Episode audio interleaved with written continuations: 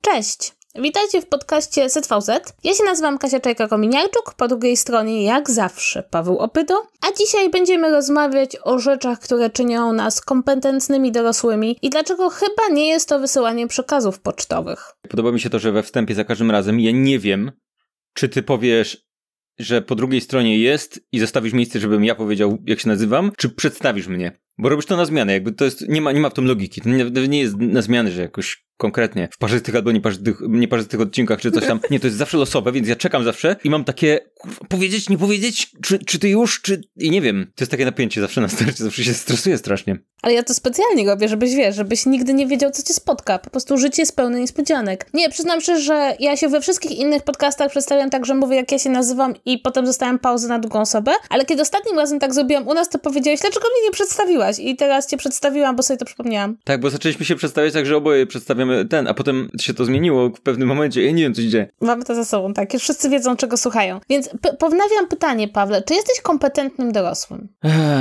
no nie, nie wiem. Nie wiem. Ja nie wydaje mi się, że jestem w ogóle dorosły, szczerze mówiąc jeszcze. Myślę, że człowiek dorasta całe życie. Nie, jeszcze, jeszcze nie poczułeś tego. Słuchaj, bo jak na, może nasi słuchacze wiedzą, a może nie wiedzą. Inspiracją do naszej dzisiejszej rozmowy był tweet, który pozostawiła na Twitterze, a gdzieżby indziej, pani, która jest podpisana jako Malina Wąsowa.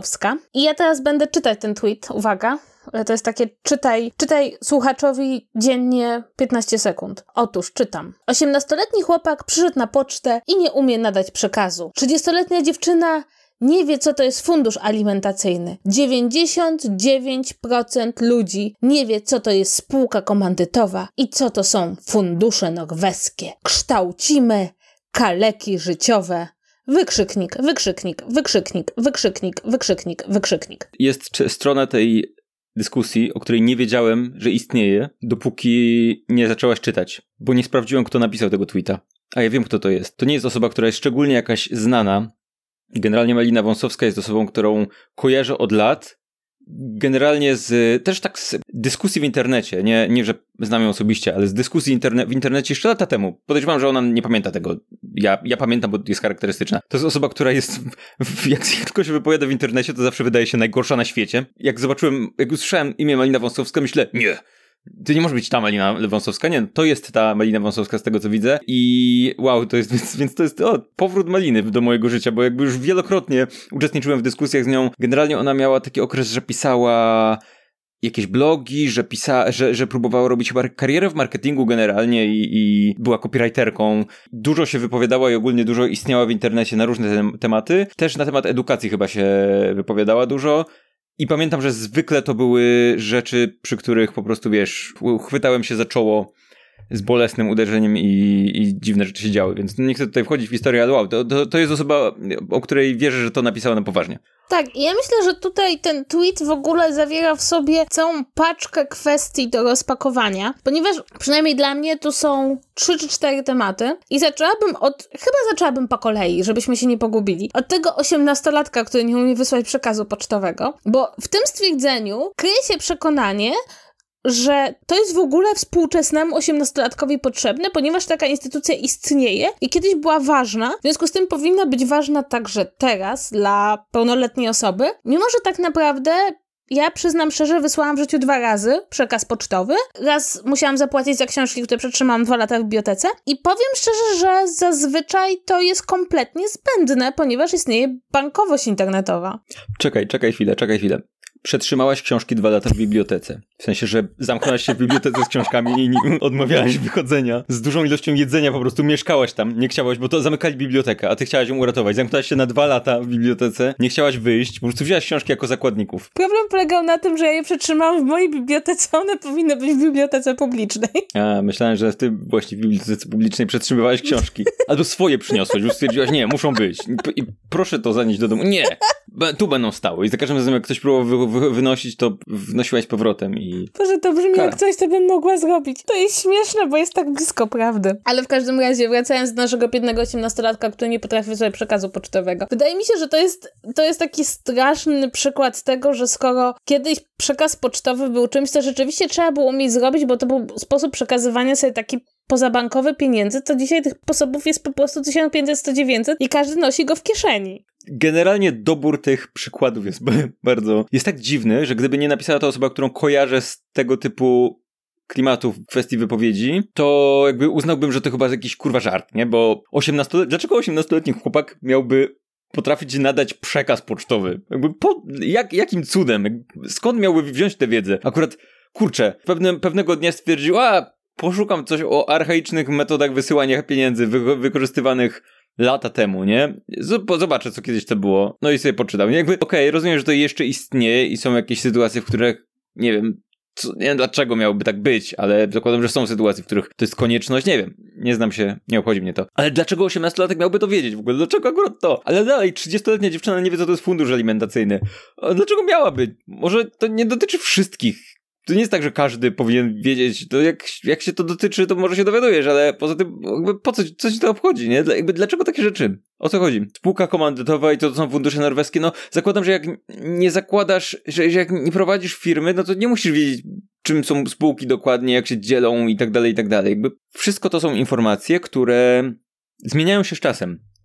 To nie jest tak, że to jest stała jakaś, że, że jak, nie wiem, matematyka. Warto znać generalnie matematykę, bo ona się przydaje i zawsze działa tak samo od początku świata i tak dalej. Nie ma, matematyka się nie zmienia, jest stała, tak? Więc... To znaczy tutaj pewnie jacyś matematycy nam powiedzą, że absolutnie nie i że matematyka ciągle ewoluuje i że właśnie kłamie. Że... Nie no, ewoluuje w takim sensie, że nasza, nasze rozumienie matematyki się zmienia i to jak, jak ją opisujemy, ale generalnie matematyka jest stała, tak? To nie jest tak, że wyniki były inne. Ma- w matematyce nie wynajdujesz rzeczy, nie wymyślasz ich, tylko je odkrywasz, nie? Zaczynasz lepiej rozumieć, ale to nie jest tak, że nie wiem, wyniki działań się zmieniają z czasem, że jak się dziś dowiesz, jak, to, jak, jak coś robić w matematyce, no to za jakiś czas ta metoda się okaże nieaktualna, bo, bo coś tam, nie? Ale generalnie jakby takie... Ma, mówię o matematyce jako o tym, że u, ucząc się matematyki tak naprawdę uczysz się pewnego rodzaju logiki, logicznego myślenia, sposobu rozwiązywania problemów w logiczny sposób, które się przydają w różnych rzeczach. Nie, nie tylko w takich ścisłych rzeczach się przydaje logiczne myślenie generalnie, nie? A, a coś takiego jak taka konkretna, bardzo wyspecjalizowana wiedza pod tytułem jaki jest podział na spółki, ale co, za parę lat może zmienią to, czy kiedyś tam.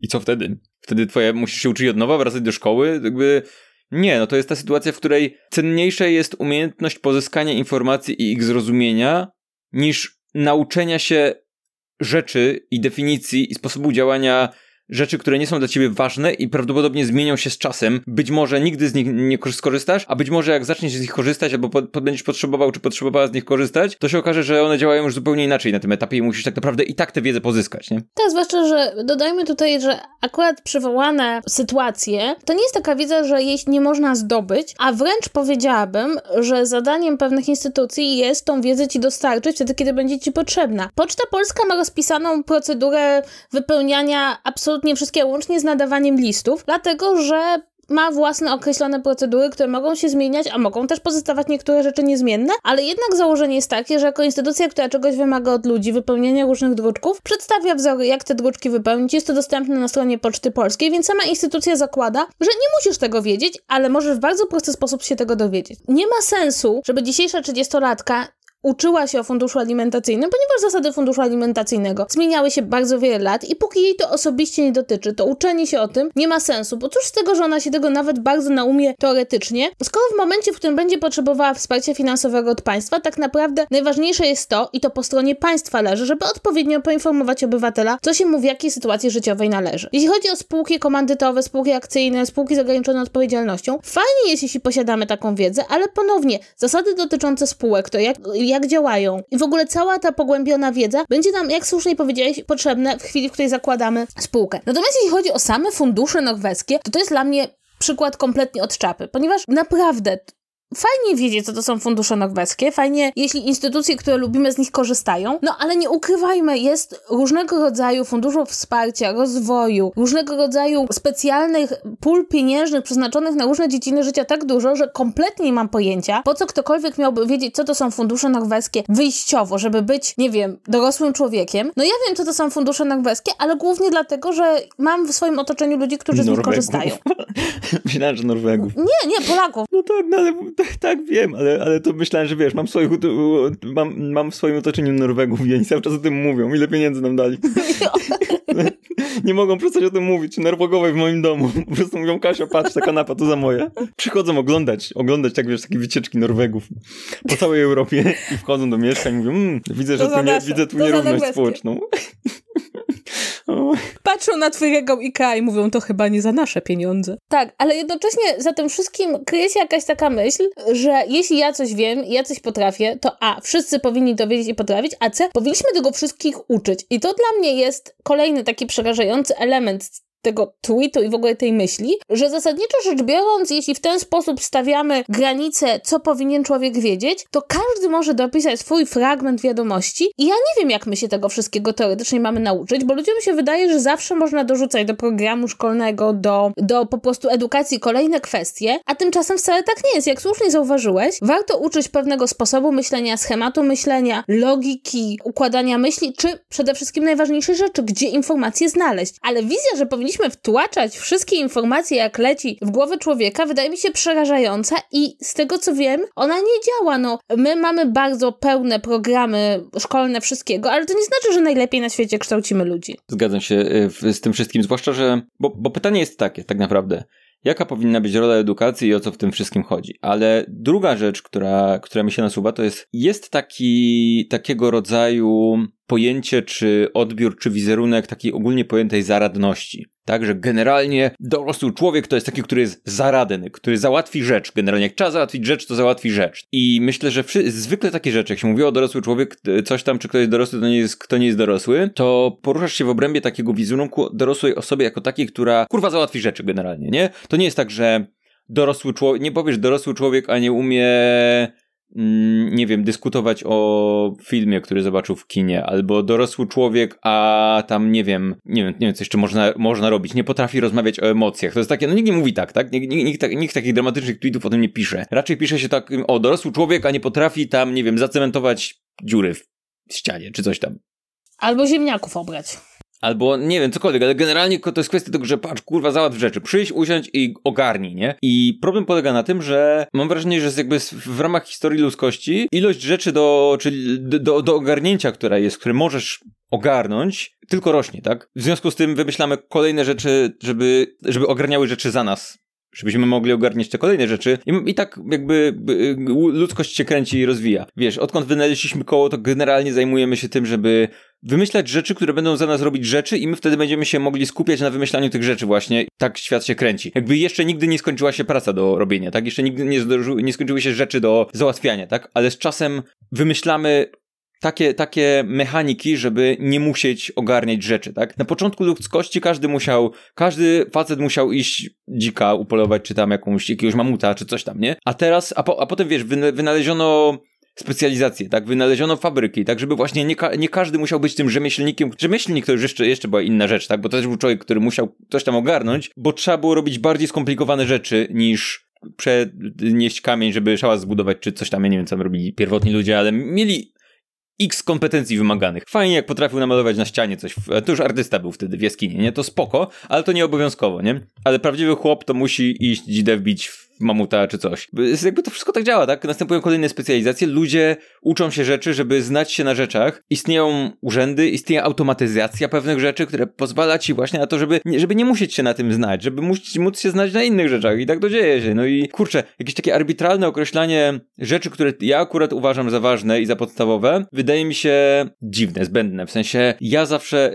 Zobacz, ja mogę powiedzieć, okej, okay, według mnie rzeczą, która, z której ja bardzo często korzystam i która mi się bardzo przydaje, jest tak taka generalna, generalna znajomość tego, wiedza o tym, jak działa internet, w sensie jak to działa, że jest, strona internetowa jest napisana i z czego ona korzysta, jakim językiem. I jak coś nie działa, to co to znaczy i co, z czego to może wynikać. Jak mi się wyświetla kwadracik zamiast obrazka na stronie, to wiem, że mogę sprawdzić źródło tego obrazka i zorientować się, czy to jest obrazek z tej strony, czy to jest może obrazek z innej strony, która już nie istnieje i dlatego to dzia- nie działa i nie ma co pisać do autora tej pierwszej strony, ale większość ludzi o tym nie wie. Ja mogę uważać, okej, okay, to jest przydatna rzecz, która w jakby moim sposobie korzystania z życia przydaje mi się. Mam takie poczucie, że to jest coś, co mi się przydaje. Nie, nie wiem, ale jednocześnie no nie powiem, że to jest tak, że to jest kurde podstawowa wiedza o życiu i jak korzystasz z internetu, to musisz wiedzieć, jak H T M L działa i P H P i czym się różni od JavaScripta, nie? I, i z jakiego serwera jest obrazek, który się wyświetla na stronie internetowej. I co to w ogóle znaczy, nie? Zakładam, że większość ludzi tego nie wie i ich to nie obchodzi. Myślę, że każda osoba mogłaby zrobić sobie jakąś taką listę rzeczy, które uważa za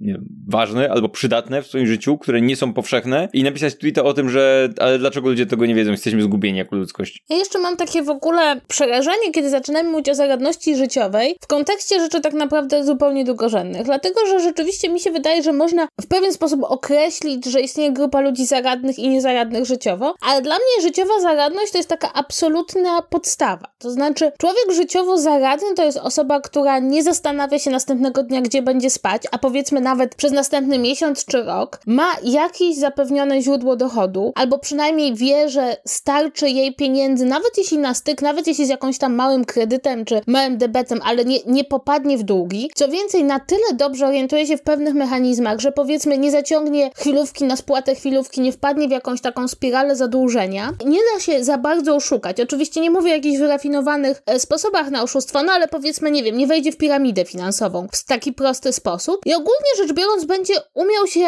mniej więcej wpasować na tyle w pewne społeczne wymagania, ale takie najbardziej podstawowo rozumiane, no że jakby nie będzie musiał codziennie walczyć o życie, ale nie dlatego, że powiedzmy ma jakieś wielkie utrudnienia, czy to związane z jakimiś brakami kognitywnymi, czy związane z brakami społecznymi, tylko dlatego, że jakby nie umie ogarnąć rzeczywistości. Ale ja to stawiam bardzo, bardzo ten jakby próg tego, czy człowiek jest zaradny, czy nie, bardzo nisko, bo tak naprawdę to jest bardzo niski próg takiej podstawowej zaradności. Natomiast też z dorosłością przychodzi i powinna przyjść taka świadomość, że a, nie wiemy wszystkiego, b, możemy się wszystkiego dowiedzieć i zwykle każdą rzecz można załatwić. Co więcej, jeśli sami nie wiemy, jak mamy coś załatwić, to dużo logiczniejsze od próby nauczenia się wszystkiego samemu jest zwrócenie się do specjalistów. No biorąc pod uwagę, że mamy internet, w którym jest mnóstwo specjalistycznej wiedzy, biorąc pod uwagę, że też na, mamy coraz większą możliwość komunikowania się z ludźmi, yy, którzy są wyspecjalizowani, no to dużo jakby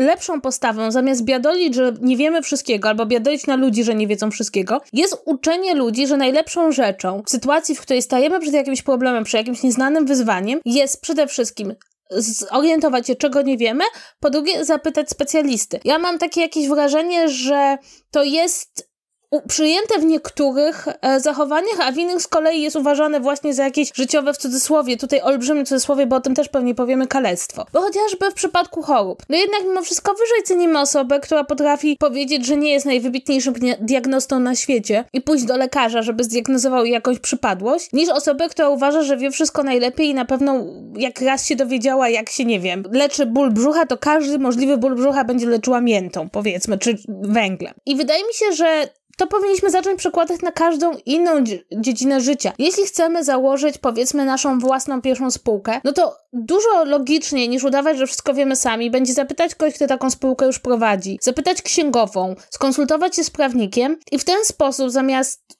opierać się na naszych wyobrażeniach o wiedzy, czy na jakiejś naszej szczątkowej wiedzy, bo na pewno ją mamy szczątkową, dostajemy pełnię wiedzy i nie popełniamy błędu, co zresztą i tak większość osób robi, bo po prostu jak zakładasz firmę, to zazwyczaj rozmawiasz z ludźmi, którzy to zrobili, żeby się dowiedzieć, co i jak przejść, ewentualnie z odpowiednim urzędnikiem, jeśli jest do tego wystarczająco pomocny, bo on to ma wiedzieć, bo to jest jego praca, bo też tą naszą wiedzę życiową rozbijamy na części, jakby nikt nie jest samotną wyspą, to jest ponownie, to jest ta, ten sposób myślenia o dorosłości, który zakłada, że właściwie musisz być całkowicie samowystarczalny. Wszystko musisz wiedzieć sam, nie wolno ci się przyznać do niewiedzy i nie wolno ci w ogóle nikogo skonsult- z nikim się skonsultować. Co jest idiotyczne, bo tak świat nie działa. To jest jakaś wyimaginowana wersja rzeczywistości, w której jak czegoś nie wiesz, to się nie dowiesz. Niby to jest pochwała takiej zaradności, ale jednocześnie to jest taka zaradność postrzegana jako uczenie się na pamięć wszystkiego, w sensie myślę, że zaradność nie powinna polegać na tym, żeby wiedzieć, jak wypełnić ten jeden konkretny formularz, Tylko, tylko na tym, żeby, żeby potrafić znaleźć informację, jak wypełnić każdy formularz, którego potrzebujesz, tak? Bo, mm, kurczę, mam wrażenie, że to się zmienia trochę z czasem, w sensie patrzę na przykład na mojego tatę, czy moi, generalnie moich rodziców i osoby z tego pokolenia i sposób ich, nie wiem, korzystania z nowych technologii czy coś. Mam wrażenie, że to jest, ucząc się obsługi komputera jakby naturalnie, ja z wiekiem i tak dalej, i tak dalej, nie w szkole, tylko tak generalnie pracując przy komputerze, nauczyłem się pewnej logiki i myślę, że wszyscy się nauczyliśmy pewnej logiki, jak to działa w tym wszystkim, jak działają strony internetowe, jak działają, yy, jak działają w sensie interfejsy, tak, jak działają aplikacje, tak, to, jak, to, to nie jest tak, że jak odpalasz nową aplikację, dzieje, to nie wiesz, co się dzieje kompletnie. Jakby mniej więcej wiesz, że jest w tym jakaś tam logika, która zwykle działa, zwykle jest gdzieś przycisk jakiś tam, który, w którym znajdujesz coś tam. Jak się zastanawiasz, jak zmieniać X, to, to w większości przypadków z grubsza wiesz, gdzie to znaleźć, tak? Bo są pewne standardy, to nie jest tak, że ktoś to sprawdza, ale wypracowaliśmy pewne, pewne standardy i wiemy zawsze, że są gdzieś jakieś opcje, zawsze wiemy, yy, że w tych opcjach jest coś tam do wyboru. Jakby z grubsza, jasne, specjalistyczne aplikacje są, wymagają pewnego przyuczenia się, ale generalnie są pewne standardy i to nie jest tak, że każdej rzeczy musisz się uczyć od zera na pamięć. Tak samo jest z formularzami, tak jak, jak bierzesz formularz jakiś, to prawdopodobnie musisz go przeanalizować, zobaczyć, co tam jest, interpretować pewne, które nie zawsze są jasne, nie zawsze dokładnie wiadomo, o co chodzi, ale zwykle jest na małym druszkiem dopisana instrukcja na dole, jak coś, spoko, poradzisz sobie, nie? To nie jest tak, że, że przekaz pocztowy to jest coś, co jest jakiś skomplikowany do wypełnienia w takim sensie, że jak zobaczysz nazwisko, to nie wiesz, co tam wpisać, nie? No wiesz, co tam wpisać, nazwisko sobie, wiesz, co to jest, tak? Jakby nie, to, to nie wiem, jakie tam są informacje, które mogłyby być niezrozumiałe dla kogoś do wypełnienia. Zakładam, że nie, umiejętność wypełnienia przekazu pocztowego to jest raczej to, że, nie, że musisz go przeczytać, tak? Że zajmuje ci to trochę czasu, bo nie wiesz, jak to się wypełnia, nie wiesz, które musisz przeczytać, to no, musisz się z nim zapoznać, tak? Zanim go wypełnisz, bo go wypełniasz pierwszy raz. Nagle zaradność jest w tym tweetie, według tego tweeta, postrzegana jako jakieś konkretne umiejętności takie, że albo coś potrafisz i się masz to na pamięć wkute, albo nie potrafisz i wtedy już nie jesteś zaradny. A mam wrażenie, że znaczy, tu nie jest użyte, słowa, użyte słowo zaradność, ale jakby domyślam się, że mniej więcej taki jest vibe, tak? A mam wrażenie, że bycie dorosłą osobą odpowiedzialną i, i zaradną polega właśnie na, nie na wykuwaniu na pamięć kolejnych rzeczy i nie, wyciąga, nie wyciąganiu z nich wniosków, tylko na tym, żeby umieć w logikę, rozumieć, roz... potrafić się nauczyć, potrafić zdobyć informacje, potrafić przeanalizować to, co widzisz i skorzystać ze swojej dotychczasowej wiedzy, czy czerpanej z innych rzeczy, czy, czy dotychczasowych doświadczeń, żeby zrobić też to. I za pierwszym razem zajmie ci to pewnie trochę wolniej, za drugim razem, o ile on nastąpi, bo może wysła... wysyłasz tylko jeden przekaz pocztowy w życiu. Ja nigdy nie wysłałem na przykład, więc nigdy jeszcze mam ten pierwszy raz przed sobą. Bo za drugim razem pewnie już, a to jest to, okej, okay, kojarzę, nie? I się kiedyś nauczysz robić to, wiesz, sprawnie, bo wiesz, na czym to polega, ale za pierwszym razem, jak to wypełniasz, musisz przeczytać, spojrzeć, zastanowić się i zrobić to, tak? I myślę, że na tym polega zaradność, że jesteś w stanie to zrobić w ten sposób, a nie na tym, że mieć tą umiejętność wcześniej w domu z wykutą, nie? A ja myślę, że przez to przebija jeszcze bardzo mocno ta atmosfera polskiej edukacji, polskiego podejścia do edukacji. Bo to, co ty mówisz, to znaczy, że właśnie, że nie masz się nauczyć czegoś na blachę, nie masz posiadać tej informacji, bo może kiedyś ci się przyda. Tylko patrzysz na coś, starasz się to rozgryźć, rozkładasz to na części pierwsze, może ci nie na pierwszym razem nie wyjdzie, bo to nie jest nic złego, czyli wypełnisz ten druczek dwa razy, zanim go wypełnisz poprawnie. To jest kompletnie sprzeczne z logiką polskiej szkoły. W ogóle nie tylko szkoły, całej edukacji. Polska edukacja jest mega nastawiona na to, że zasadniczo rzecz biorąc musisz sobie wtłoczyć do głowy jak najwięcej informacji, zachowując się tak, jakby żadne inne info źródła informacji poza twoją własną pamięcią nie istniały i potem na sygnał musisz oddać tą informację i najlepiej byłoby, gdybyś zrobił to od razu perfekcyjnie, bo jeśli nie zrobisz tego perfekcyjnie, no to sorry, przepadło, nie ma kolejnej szansy, do widzenia. I mam też takie jakby wrażenie, to mnie poraziło w tym wpisie, to to, że dorosła osoba przekłada tą szkolną logikę na dorosłe życie. Podczas kiedy jedną z pierwszych nauk, jaką przynajmniej ja wy Ja wyciągnęłam z takiej dorosłości, kiedy już nikt mnie nie oceniał, to jest to, że właśnie tak naprawdę dorosłe życie pozwala na dużo więcej prób i błędów. Nikt cię jakby w życiu nie odpytuje bardzo szybko z faktów, danych. Nikt nie, nie każe ci bez namysłu oddawać wiedzy i jak chociażby z tym przekazem pocztowym, tak? To nie jest tak, że jak źle wypełnisz przekaz pocztowy, to koniec. Nikt ci już nie pozwoli wysłać tych pieniędzy. Po prostu podejdziesz do okienka, pani powie, wie pani, tutaj pani wpisała nazwisko, a powinno być imię, proszę to zamienić. Wypełniasz to jeszcze raz i wysyłasz ten przekaz pocztowy trzy minuty później. I to jest dla mnie jakby porażające, że ta absolutnie mordercza logika edukacji, która nie przykłada się do sytuacji życiowych, bo ona się nie przykłada po prostu, nagle zostaje przeniesiona na całe nasze życie i jakąś taką wizję, że dorosłość to jest właściwie zdawanie ciągle jakichś kartkówek. Tymczasem właśnie to jest dokładnie na odwrót. W dorosłym życiu człowiek bardzo, bardzo rzadko spotyka się z sytuacją, w której bez przygotowania musi nagle oddać jakąś wiedzę. Nawet jeśli mamy spotkanie biznesowe, nawet jeśli mamy jakąś prezentację w pracy, no to zazwyczaj możemy się do niej wcześniej przygotować i jakby ta sytuacja klasówki czy kartkówki praktycznie nie występuje w dorosłym życiu. A tutaj mam wrażenie, że to, to podejście, że jeśli tego nie wiesz, to właściwie przy padło, jest właśnie takim podejściem typowym, no całe życie wygląda potem tak jak szkoła, a nie wygląda.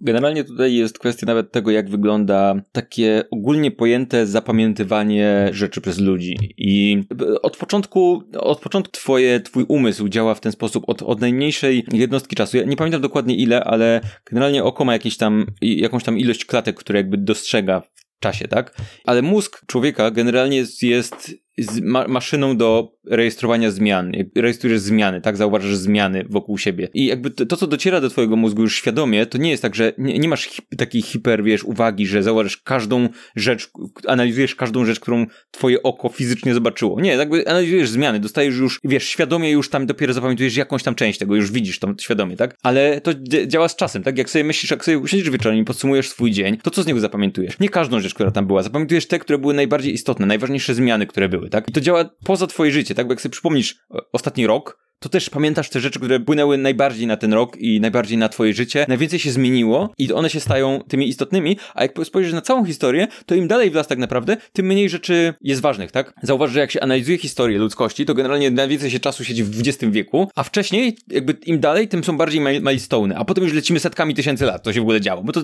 te najważniejsze z grubsza rzeczy. Jestem pewien, że dla wielu dinozaurów się zdarzyło wiele ważnych rzeczy, o których dziś nikt nie, nikt nie mówi, bo już tam operujemy wtedy jakimiś setkami milionów lat, co się tam działo, nie? I tam, o, tu walnął meteor, tam coś tam się zima była jakaś, coś tam, tyle, nie? Jakby to jest ważne. Te najważniejsze rzeczy. I tak samo jest, wiesz, sto, ostatnich sto lat, poprzednie pięćset lat, tysiące lat przed, gdzie, wiesz, w szkole nauka o gdzieś tam prehistorii generalnie jest super krótka, tak? Mimo że to jest bardzo długi okres, ale bardzo mało się o nim uczysz, bo uczysz się tylko tych super ważnych rzeczy. I to działa we, w każdej możliwej skali. Zapamiętywanie rzeczy generalnie tak działa, nie? I żyjemy sobie w świecie, który, w którym informacje naturalnie zmieniają swoją wagę w zależności od, od tego, jak żyjesz w czasie, tak? Z czasem rzeczy, które są dla ciebie ważne, których się nauczyłeś, nauczyłaś i są dla ciebie przydatne, dla kolejnych osób, które się rodzą później, a co sekundę rodzi się dziecko, czy tam co ileś, sta- już są mniej ważne. Z czasem powstają nowe informacje, które dla tych ludzi są ważne, a dla nas przestają być ważne. Kurczę, to jest, to, to jest dla mnie tak oczywiste, że generalnie ludzkość polega na budowaniu rzeczy na rzeczach, na tym, że pewne rzeczy stają się mniej ważne, inne rzeczy stają się ważne. Generalnie głupim pomysłem jest uczenie się tych rzeczy na etapie swojej edukacji,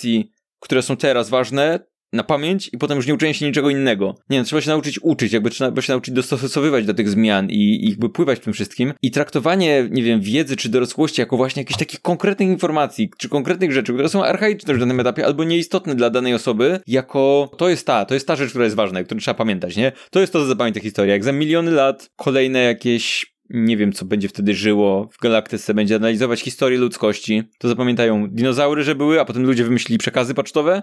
A potem fundusze norweskie. A potem fundusze norweskie i wtedy upadła ludzkość. I to, to będą te milestone'y rzeczywistości, nie? Dinozaury, potem ludzkość, gdzie będzie lu- ludzie. Rasa, która wymyśliła fundusze norweskie, fundusze norweskie, a potem upadła i potem już tam reptilianie wyszli z podziemi, nie? Czy coś, jakby, nie wiem. Tak będzie, myślę, że to, to jest to, to jest ten milestone. To jest przyszłość, tak. Nie, ale wiesz co, jeszcze jedna rzecz mi przyszła do głowy, że to podejście, że jest właściwie jak jesteś dorosły, to pewne rzeczy musisz wiedzieć, a jak nie wiesz, to jesteś niezaradny. Prowadzi bardzo często też do tego, że ludzie się po prostu...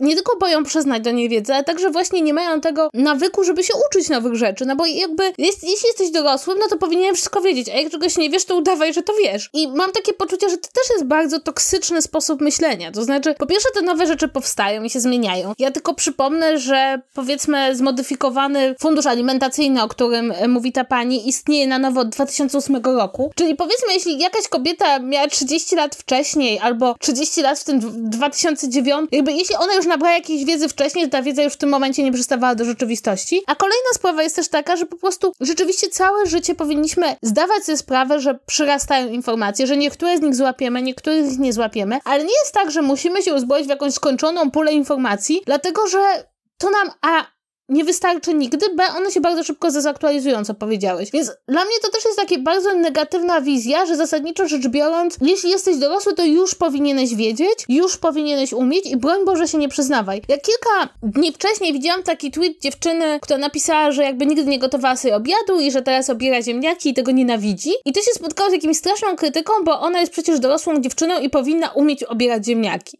I tak sobie wtedy pomyślałam, co z tego przyjdzie, że ktoś ją skrytykuje, że nie umiała wcześniej obierać ziemniaków? W przeszłości nie zmienisz. Wiedzy, której nie posiadałeś, nie zaczniesz posiadać. Jedyne, co możesz zrobić, to albo zacząć się uczyć od pewnego momentu nowych rzeczy, które są w danym momencie ci potrzebne, albo zacząć próbować nowych rzeczy, których dotychczas się nie robiło. No nie da się zmienić tego, czego nie wiemy w przeszłości, bo tego nie wiedzieliśmy. Możemy się tego dopiero dowiedzieć, ale jeśli będziemy zakładać, że człowiek, który czegoś nie wie, jest po prostu beznadziejny i nie, po, nie zasługuje na miano dorosłego, to zamiast z otwartością mówić, okej, fundusze norweskie, pierwsze słyszę, opowiedz mi o tym, będziemy mówić, a, fundusze norweskie, tak, to są te fundusze od Norwegów na, na, na regały Ikei, tak? Tak, tak, słyszałem, słyszałam. I bardzo dużo osób tak robi w życiu, dlatego, że po prostu te wymagania, jakie zaczynamy sobie stawiać, są coraz wyższe. Zresztą powiem ci szczerze, mnie to strasznie bawi, bo zrobiła się teraz taka narracja, że po prostu te nowe pokolenie nic nie wie i myśmy wiedzieli wszystko. I po prostu myśmy byli tak dobrze wykształceni i w każdej dziedzinie życia wszystko wiedzieliśmy. I przecież to jest taki bullshit.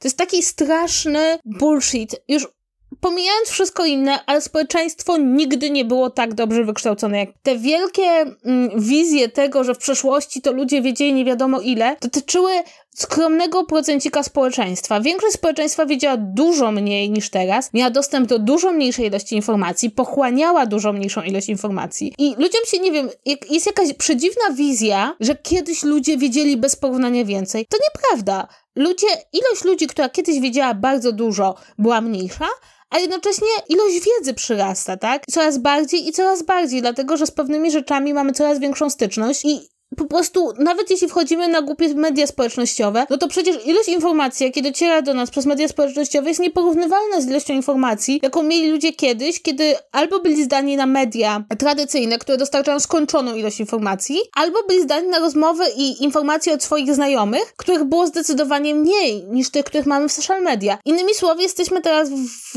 erze, kiedy ludzie muszą wiedzieć więcej, dlatego że tych informacji dostają coraz więcej, więc wizja, że istnieje możliwość w ogóle zakodowania wszystkich informacji, a ludzie wcześniej byli po prostu, wszystko umieli, jest, to jest takie dziaderskie, jak teraz to słowo dziaders jest modne. I to jest po prostu tak męczące, ciągłe kruszenie kopii o to samo, o tą wizję przeszłości, w której każdy wszystko wiedział, znał historię od A do Z, po prostu umiał wszystko policzyć, umiał wszystko załatwić i po prostu był absolutnie samowystarczalny i nigdy żadnego pytania nikomu nie zadał, bo to był wstyd, bo każdy wiedział wszystko.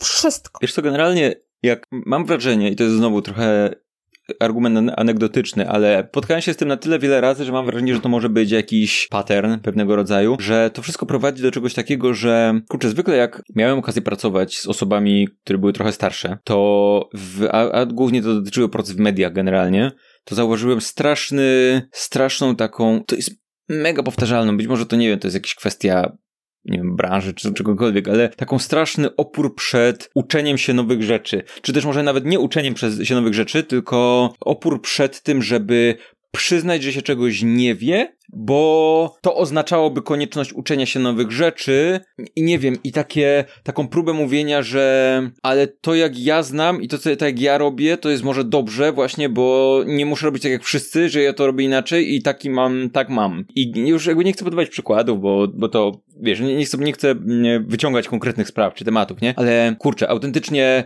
teraz niedawno pracowałem przez jakiś czas w R M F-ie w ramach projektu podcastowego, tam wiesz, jakby zajmowałem się wdrażaniem podcastów, bo R M F chciał wejść podcasty. Jakby z całą sympatią do R M F-u i, i ludzi, którzy tam pracują i masy naprawdę świetnych osób, to to jak często spotykałem się z czymś takim, że ja tu robię radio i to jak ja nie potrzebuję żadnego nowego tego, że internetu, w sensie no to może fajne, ale to taka moda przejściowa, ja się tego uczyć nie będę, ktoś to zrobi, zrobi dla mnie, ja tu wyślę plik, wy to zróbcie, bo ja się te, nie będę tutaj się zastanawiać. Social media? Nie, ja tego nie będę obsługiwać, mi to nie jest potrzebne, po co mnie to, po, ale to nie, to może to inni powinni robić, ale ja może to właśnie robię inaczej, bo to jest moja wartość, że ja ja nie mam, nie robię rzeczy, bo nie chcę się uczyć nowych, nie? I to jakby, to tak często, to, to było często takie, nie, nie ma dyskusji o tym, że hej, może zrobimy coś inaczej, lepiej, nowe coś, nie. To jest przyznanie się do tego, że się czegoś nie wie i że można się czegoś nauczyć, to było no, no, no, no. I to nie tylko kwestia z R M F-u, bo to mogło zabrzmieć jakby, to podałem przykład, tak, ale to mogło zabrzmieć jak konkretne wskazanie, nie wiem, konkretnej firmy czy czegoś takiego, ale generalnie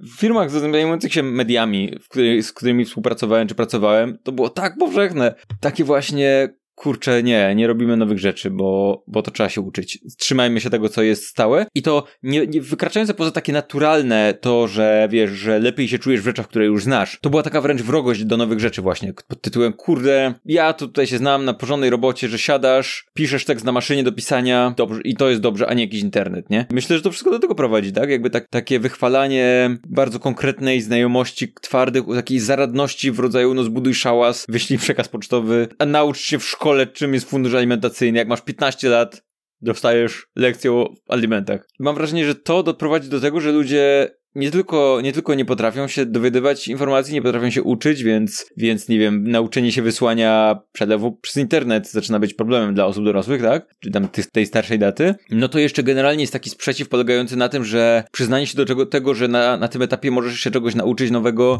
jest czymś wstydliwym, nie wiem, albo jakimś takim przyznaniem się, że czegoś nie ogarniasz, a wypada ogarniać, zamiast cieszyć się z tego, że ogarniasz na tyle, żeby się nauczyć nowej rzeczy. Tak, zgadzam się z tobą, a zresztą sam ten tweet zawiera jeszcze jeden element, który pokazuje, że warto się uczyć przez całe życie, dlatego, że wydaje mi się, że powinniśmy o tym na sam chyba koniec na- wspomnieć. Ten tweet zawiera określenie kaleki życiowe. I w ogóle fakt, że ktoś używa współcześnie określenia kaleki i to w sposób negatywny, bardzo dobrze pokazuje. Całe życie nie musimy się uczyć wszystkiego, nie tylko wysyłania przekazu pocztowego, ale także tego, że język ewoluuje i że pewnych pojęć już się nie wykorzystuje. Jest ogólnie przyjęte w tym młodszym pokoleniu i wśród ludzi, którzy są otwarci na osoby z niepełnosprawnościami, że nie używamy słowa kaleki, dlatego, że jest to słowo, które akurat w języku polskim pojawia się bardzo często w negatywnym kontekście. Jest to słowo, które tak naprawdę może było kiedyś neutralne, ale przestało być neutralne i do tego wszystkiego, jeśli dodajemy do, mówiąc o osobie niezaradnej, mówimy, że jest kaleką, to troszeczkę jakby sugerujemy, że każda osoba z niepełnosprawnością jest osobą niezaradną. To jest absolutnie nieprawdą, bo bardzo wiele osób z niepełnosprawnościami jest doskonale zaradne, a nawet umie wysłać przekaz pocztowy. Moim zdaniem to jest taki doskonały, pod sam koniec tej całej litanii, to jest taki doskonały przykład, że właśnie należy się uczyć przez całe życie i być otwartym na zmiany, bo to, że raz się nauczyliśmy jakiegoś pojęcia, może się okazać, że za dziesięć, dwadzieścia, trzydzieści lat to pojęcie będzie absolutnie